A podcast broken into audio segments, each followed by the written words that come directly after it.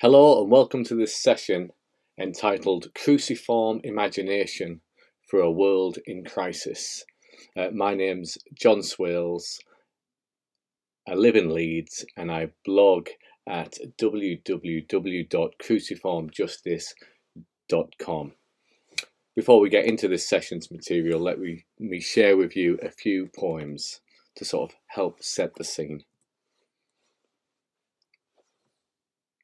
Do not run from concrete reality into a world of romanticized abstractions.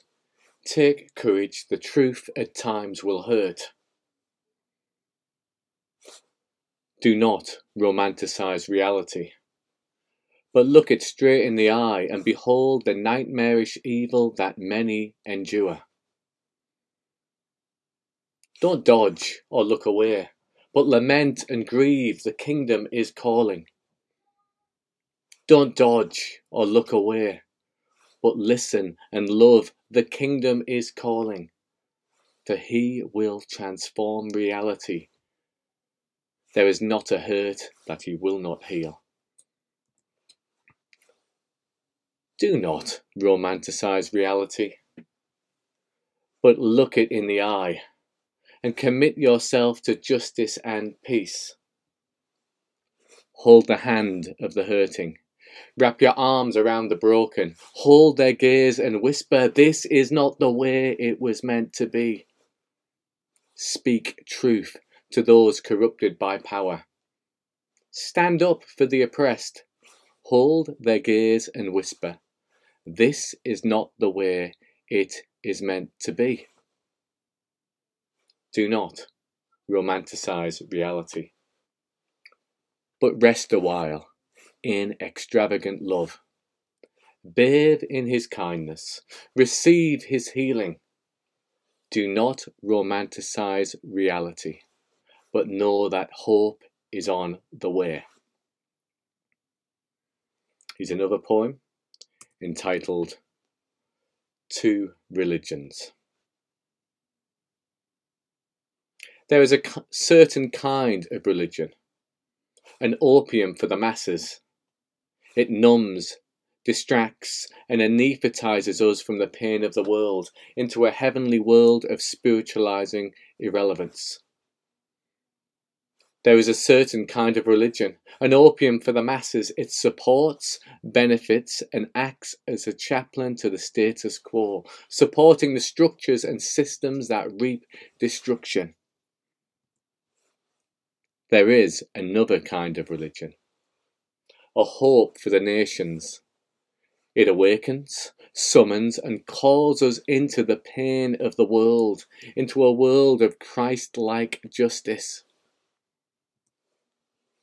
There is another kind of religion, a hope for the nations. It challenges, confronts, and rebels against the status quo and offers a conspiracy of compassion that leads towards human flourishing. Religion that is pure and undefiled before God the Father is this to visit orphans and widows in their affliction, and to keep oneself unstained from the structures and systems of domination. Well, let's not romanticize uh, reality. Let's talk about the story or the stories we find ourselves in. We inhabit and improvise our lives within at least two big stories. The first is the narrative of the gospel, creation and new creation. It's a tale where the Father, far from abandoning this world, demonstrates his love. In this account, we pledge allegiance to Jesus, the crucified and risen God man, as the world's true Lord and King. It's a story in which the Spirit is actively at work in both the church and the world. The second story we live in is the story of climate breakdown. This world is beautiful. Wow. But for a moment, I want us to think about how the painful moment of history we find ourselves in, the brokenness. I want us to listen, as Pope Francis says, to the cry of the earth. By focusing our attention on climate breakdown, global temperatures are already 1.2 degrees above pre industrial levels and are wreaking havoc across the globe through floods, droughts, fires, and an increase in extreme weather. Fires in Europe and North America. Creation groans. Floods in Libya. Tens of thousands swept away. Creation groans. Famine in East Africa. Millions of children malnourished through widespread crop failure and death of livestock. Creation groans. Heaven weeps. Our hearts are heavy and our souls are sad. Sadly, however, things are set to get a whole lot worse. Just last week, the latest UN report said that we are on a trajectory to reach 3 degrees above pre industrial temperatures by the end of the century. That's a world of mass migration mass starvation, and societal collapse. In the words of the UN Secretary General, we are on the highway to climate hell with our foot on the accelerator. And these rising temperatures are undoubtedly caused by human beings through the burning and use of fossil fuels. We turn to fossil fuels for blessings. And indeed, we were blessed for many generations, but now at the hinge of history, our addiction and dependency on fossil fuels are jeopardizing all we hold dear. In the words of Sir David King, and these were spoken a few years ago, he was a former chief government uh, scientific advisor. And he says this what we do over the next three to four years I believe, is going to determine the future of humanity. We are in a very, very desperate situation.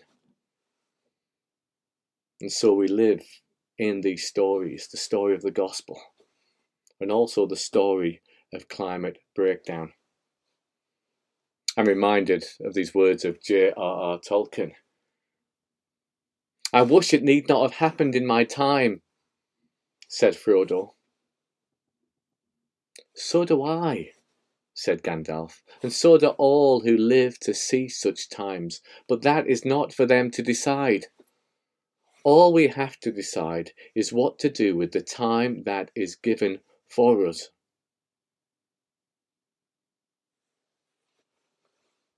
Well, within these stories,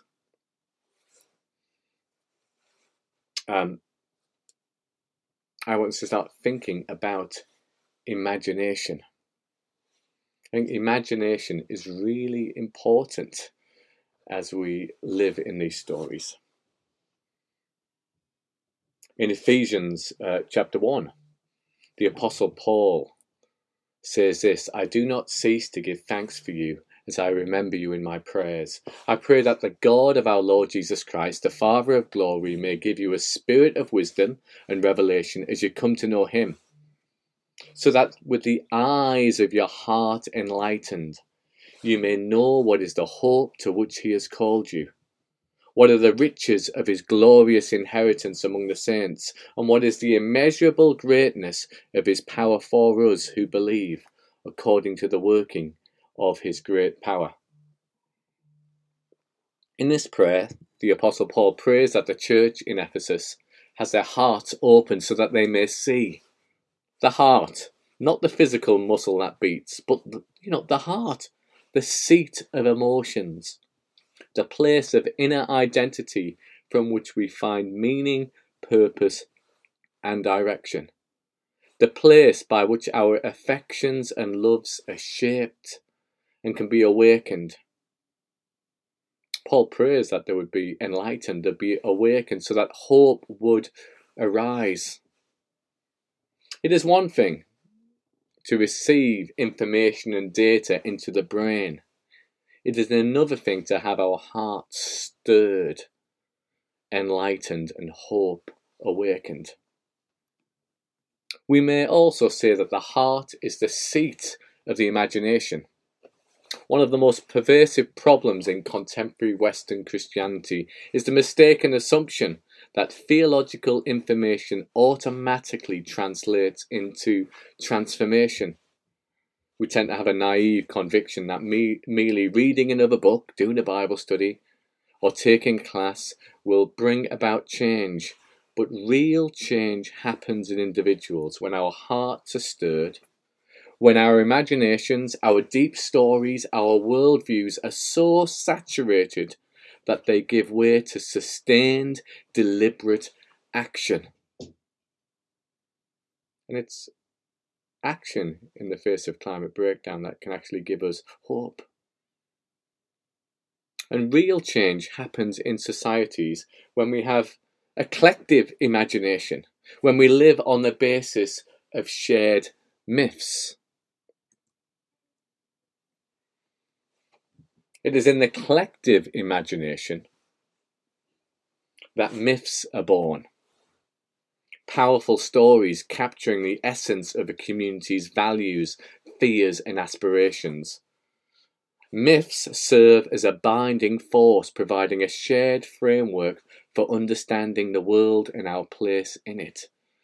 And myths are supported by stories, and by symbols, and by liturgical action in Remembrance Day uh, services, uh, notice the picture here of the uh, cenotaph, uh, cenotaph. We here have a shared myth, a collective understanding of history which affects us in the present and can, and can lead us into the future, reinforced by symbol and flags and liturgical action. These narratives they transcend individual perspectives and they create a communal identity and they foster a sense of belonging. And the power of myths, this collective imagination, lies in their ability to inspire and guide, offering uh, tales that resonate, deep tales that resonate with universal human experiences. These myths transmit cultural wisdom through generations, and they have the potential to shape behaviour, influencing societal norms and values. In this way, the collective imagination, expressed through myths, becomes a force moulding the character not only of individuals but of civilizations, and they contribute to the rich tapestry of human history. In our own day. The stories of unrestrained capitalism, of endless growth and consumerism. These are the myths that have taken hold. They communicate to us in a, in a deep way about the way the world is and the way it will be. And these myths, these collective imaginations, reinforce business unusual. But they also have teeth, for they bring desolation and destruction. In Paul's day and age, the streets of Ephesus were full of symbols, stories, and narratives that shaped the imaginations of those in the city. For instance, the architecture, the cultural liturgies, the festivals, the plays, the songs of the city would reinforce and celebrate the glory of Rome, the Pax Romana, and the notion of business as usual. They would form and shape moral imaginations of the inhabitants so that they, without much thought, would pledge allegiance to Rome, the emperor, and the economic system built on injustice, oppression of women, infanticide, and slavery. And into this world, the early church was being formed and shaped with a different narrative. A different myth was being formed. They rejected the status quo. They rebelled against the deep myths of the age, and they marched to the beat of a different drum in which the crucified one, rather than Caesar, was the center of the cosmos. Rome categorize human beings into the elites, They would be treated with dignity, honour, and respect. And the expendables, who could be used, abused, mistreated by those in toxic power. In contrast, the church held to the radical and revolutionary idea, story, and myth that all human beings are made in God's image. The early church stood in stark contrast to the propaganda of Rome by having their imagination shaped by a counter narrative. Their moral imaginations were stirred and shaped by the Spirit's guidance through the sacred stories of Scripture, the telling and retelling of the Jesus story, through songs and psalms and liturgies, and the sacraments of baptism and Eucharist. In the book of Revelation, a book which can only be authentically read with playful imagination, we see John the Revelator challenging the prevailing ideologies and myths of his day, using story and metaphor to show that Rome, well, all that glitters is not gold.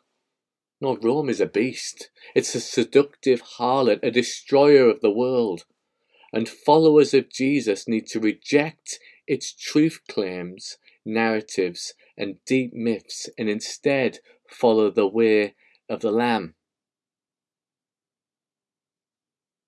In our own day and age, perhaps we need to recognize that we have been seduced by what I call the, the unholy trinity unrestrained capitalism, consumerism and consumerism and individualism.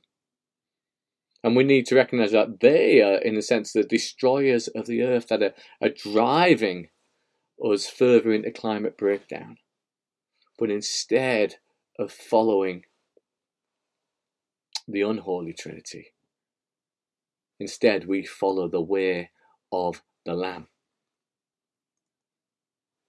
Well, I just want to highlight now uh, four different ways in which our imaginations can be uh, shaped. The first one, I would say that we have an anthropological imagination. Um,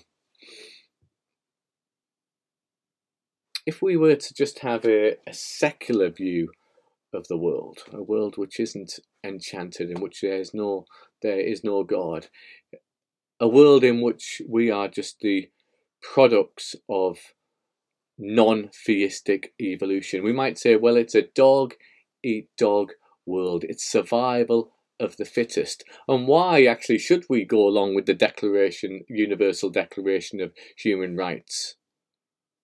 Surely it's about, you know, that the. Uh, the strong, uh, the strong uh, survive, and actually, if you mistreat people on the way, that's okay. Um, what stories actually undergird the Universal Declaration of Human Rights? If we were to take um, traditional Hinduism, and here I'm not talking about uh, uh, the Hindu who might be a, uh, live next door, be a great neighbour and friend in the workplace. Here I'm talking about the ideas of a traditional Hinduism in which there is a caste system in a caste system, you have the Brahmins who are at the top, and uh, they should be treated uh, with respect. But at the at the at the bottom, you have the uh, the Dalit uh, community who can be um, who you'd step over if you saw them wounded on the side of the road. Well, in the opening chapters of the Bible, we have a mythic underpinning portrayed in the narrative of uh, the Garden of Eden, the stories of Adam and Eve, in which we see that all human beings, irrespective of skin colour, irrespective of you know caste designation, irrespective of money in the bank, all human beings are made in the image of God and should be treated with dignity, honor, and respect. And in a world of climate breakdown. This imagination is necessary for sort of uh, to avoid what I'm what we might call climate apartheid. What we're going to see in the coming decades is that the countries who have wealth and have power, they're going to uh, build walls and they're going to say that we're okay. We're, as long as we're okay, that's all right. While outside are the poorest nations who will suffer the most. And the sad reality of climate breakdown is that those who have contributed the least to climate breakdown, uh, look at the map here, the colours which are uh, uh, uh, darker red are those who have the highest CO2 uh, emissions per capita. And then you look at the map here, which shows climate vulnerabilities. Let's just flick between those for a second.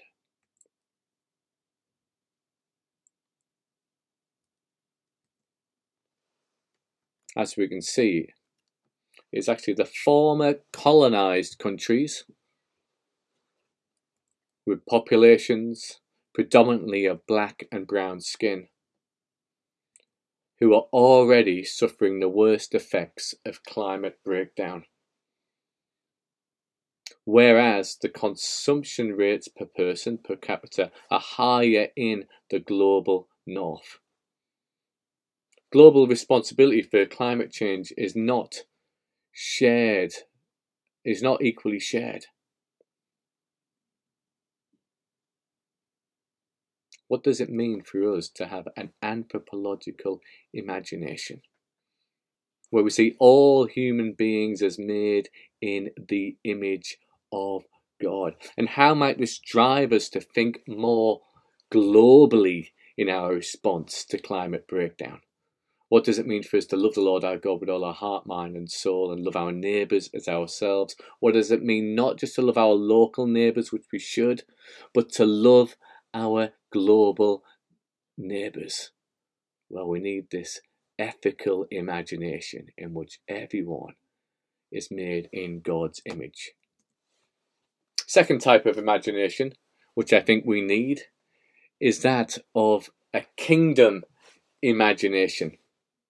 Uh, throughout his earthly ministry, Jesus proclaimed, performed, embraced, and enacted the kingdom of God. He preached the kingdom of God is at hand, repent and believe the good news. And he demonstrated what this looked like by healing the sick, forgiving sin, welcoming the weak, challenging injustice, and laying down his life as an act of self giving, sacrificial love.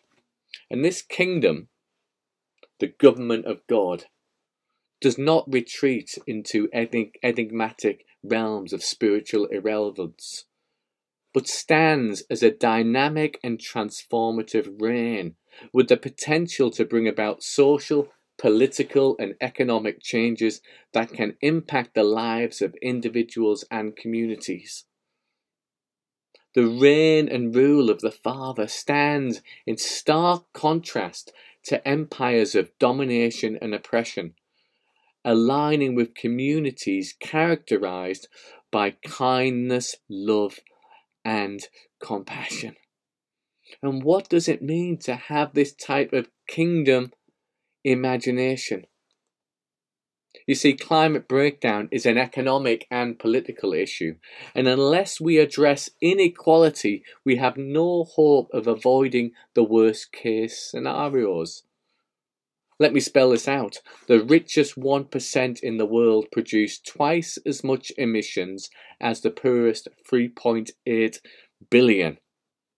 And unless things change, the UNHCR warns us that we may see as many as 1.2 billion refugees by 2050 as large parts of the world become uninhabitable due to extreme temperatures and increased sea level rise and conflict.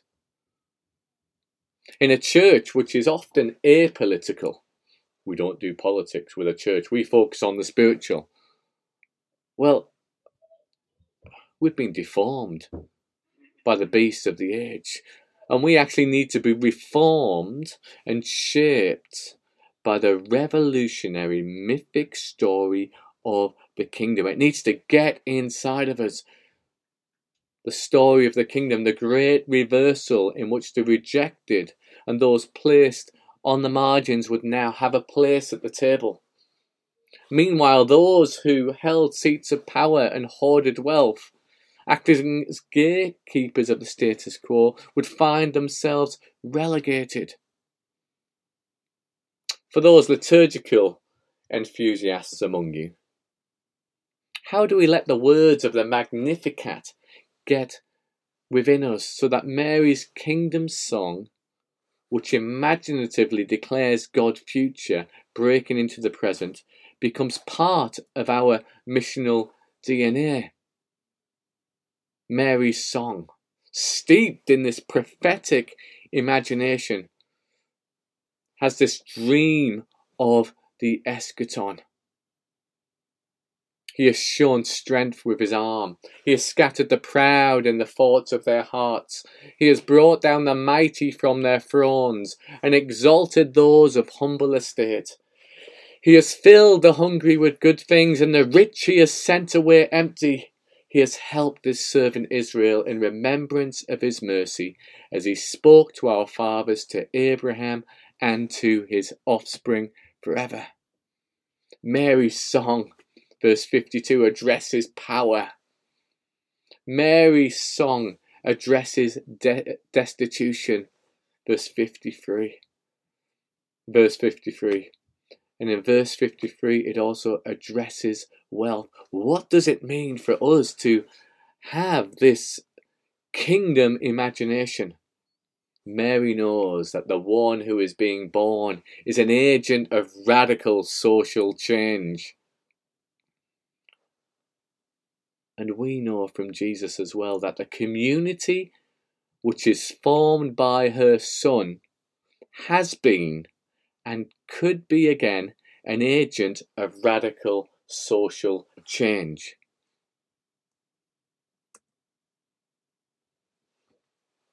Well, next point I want to just focus on is is having an eschatological imagination. This is related to the notion of the kingdom, and, and this uh, the church at times does a good job of peddling what I call hopium. A hopium is where we have a shot of hope which distracts us from reality. Or kind of like opium for the masses, whereby they endure suffering knowing they'll go to heaven when they die. No. Like the mythic power of the kingdom, Eschatology, which is related to resurrection, propels us to action. You know, we can be contemplative activists, spiritual revolutionaries whose imaginations have been so shaped that we act in a certain way. Let me share with you a blog post which I wrote a few days ago, and I hope that this even stirs your imagination. Death adamantly utters no to the gift of life, mirroring the yes spoken by the violence of crucifixion to both empire and injustice. Individual lives, crafting paragraphs of both joy and sorrow, seemingly conclude with a resolute full stop, while memories endure, bodies cremated abandoned under rubble, or laid to rest, fall silent, their voices stilled, their songs silenced. The final curtain descends, seemingly extinguishing all hope. Or when it does em- emerge, it's but an immature waking dream. Yet the Christian hope, our eschatology, is firmly anchored in the life, work, death, and resurrection of Jesus.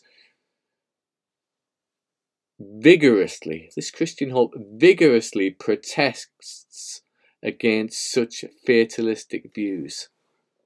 The graveyard silence, the no to life, yields to the resounding yes of heaven as Jesus proclaims, Behold, I am alive forevermore. The final curtain proves not conclusive. The full stop merely a comma. The grand narrative of life persists.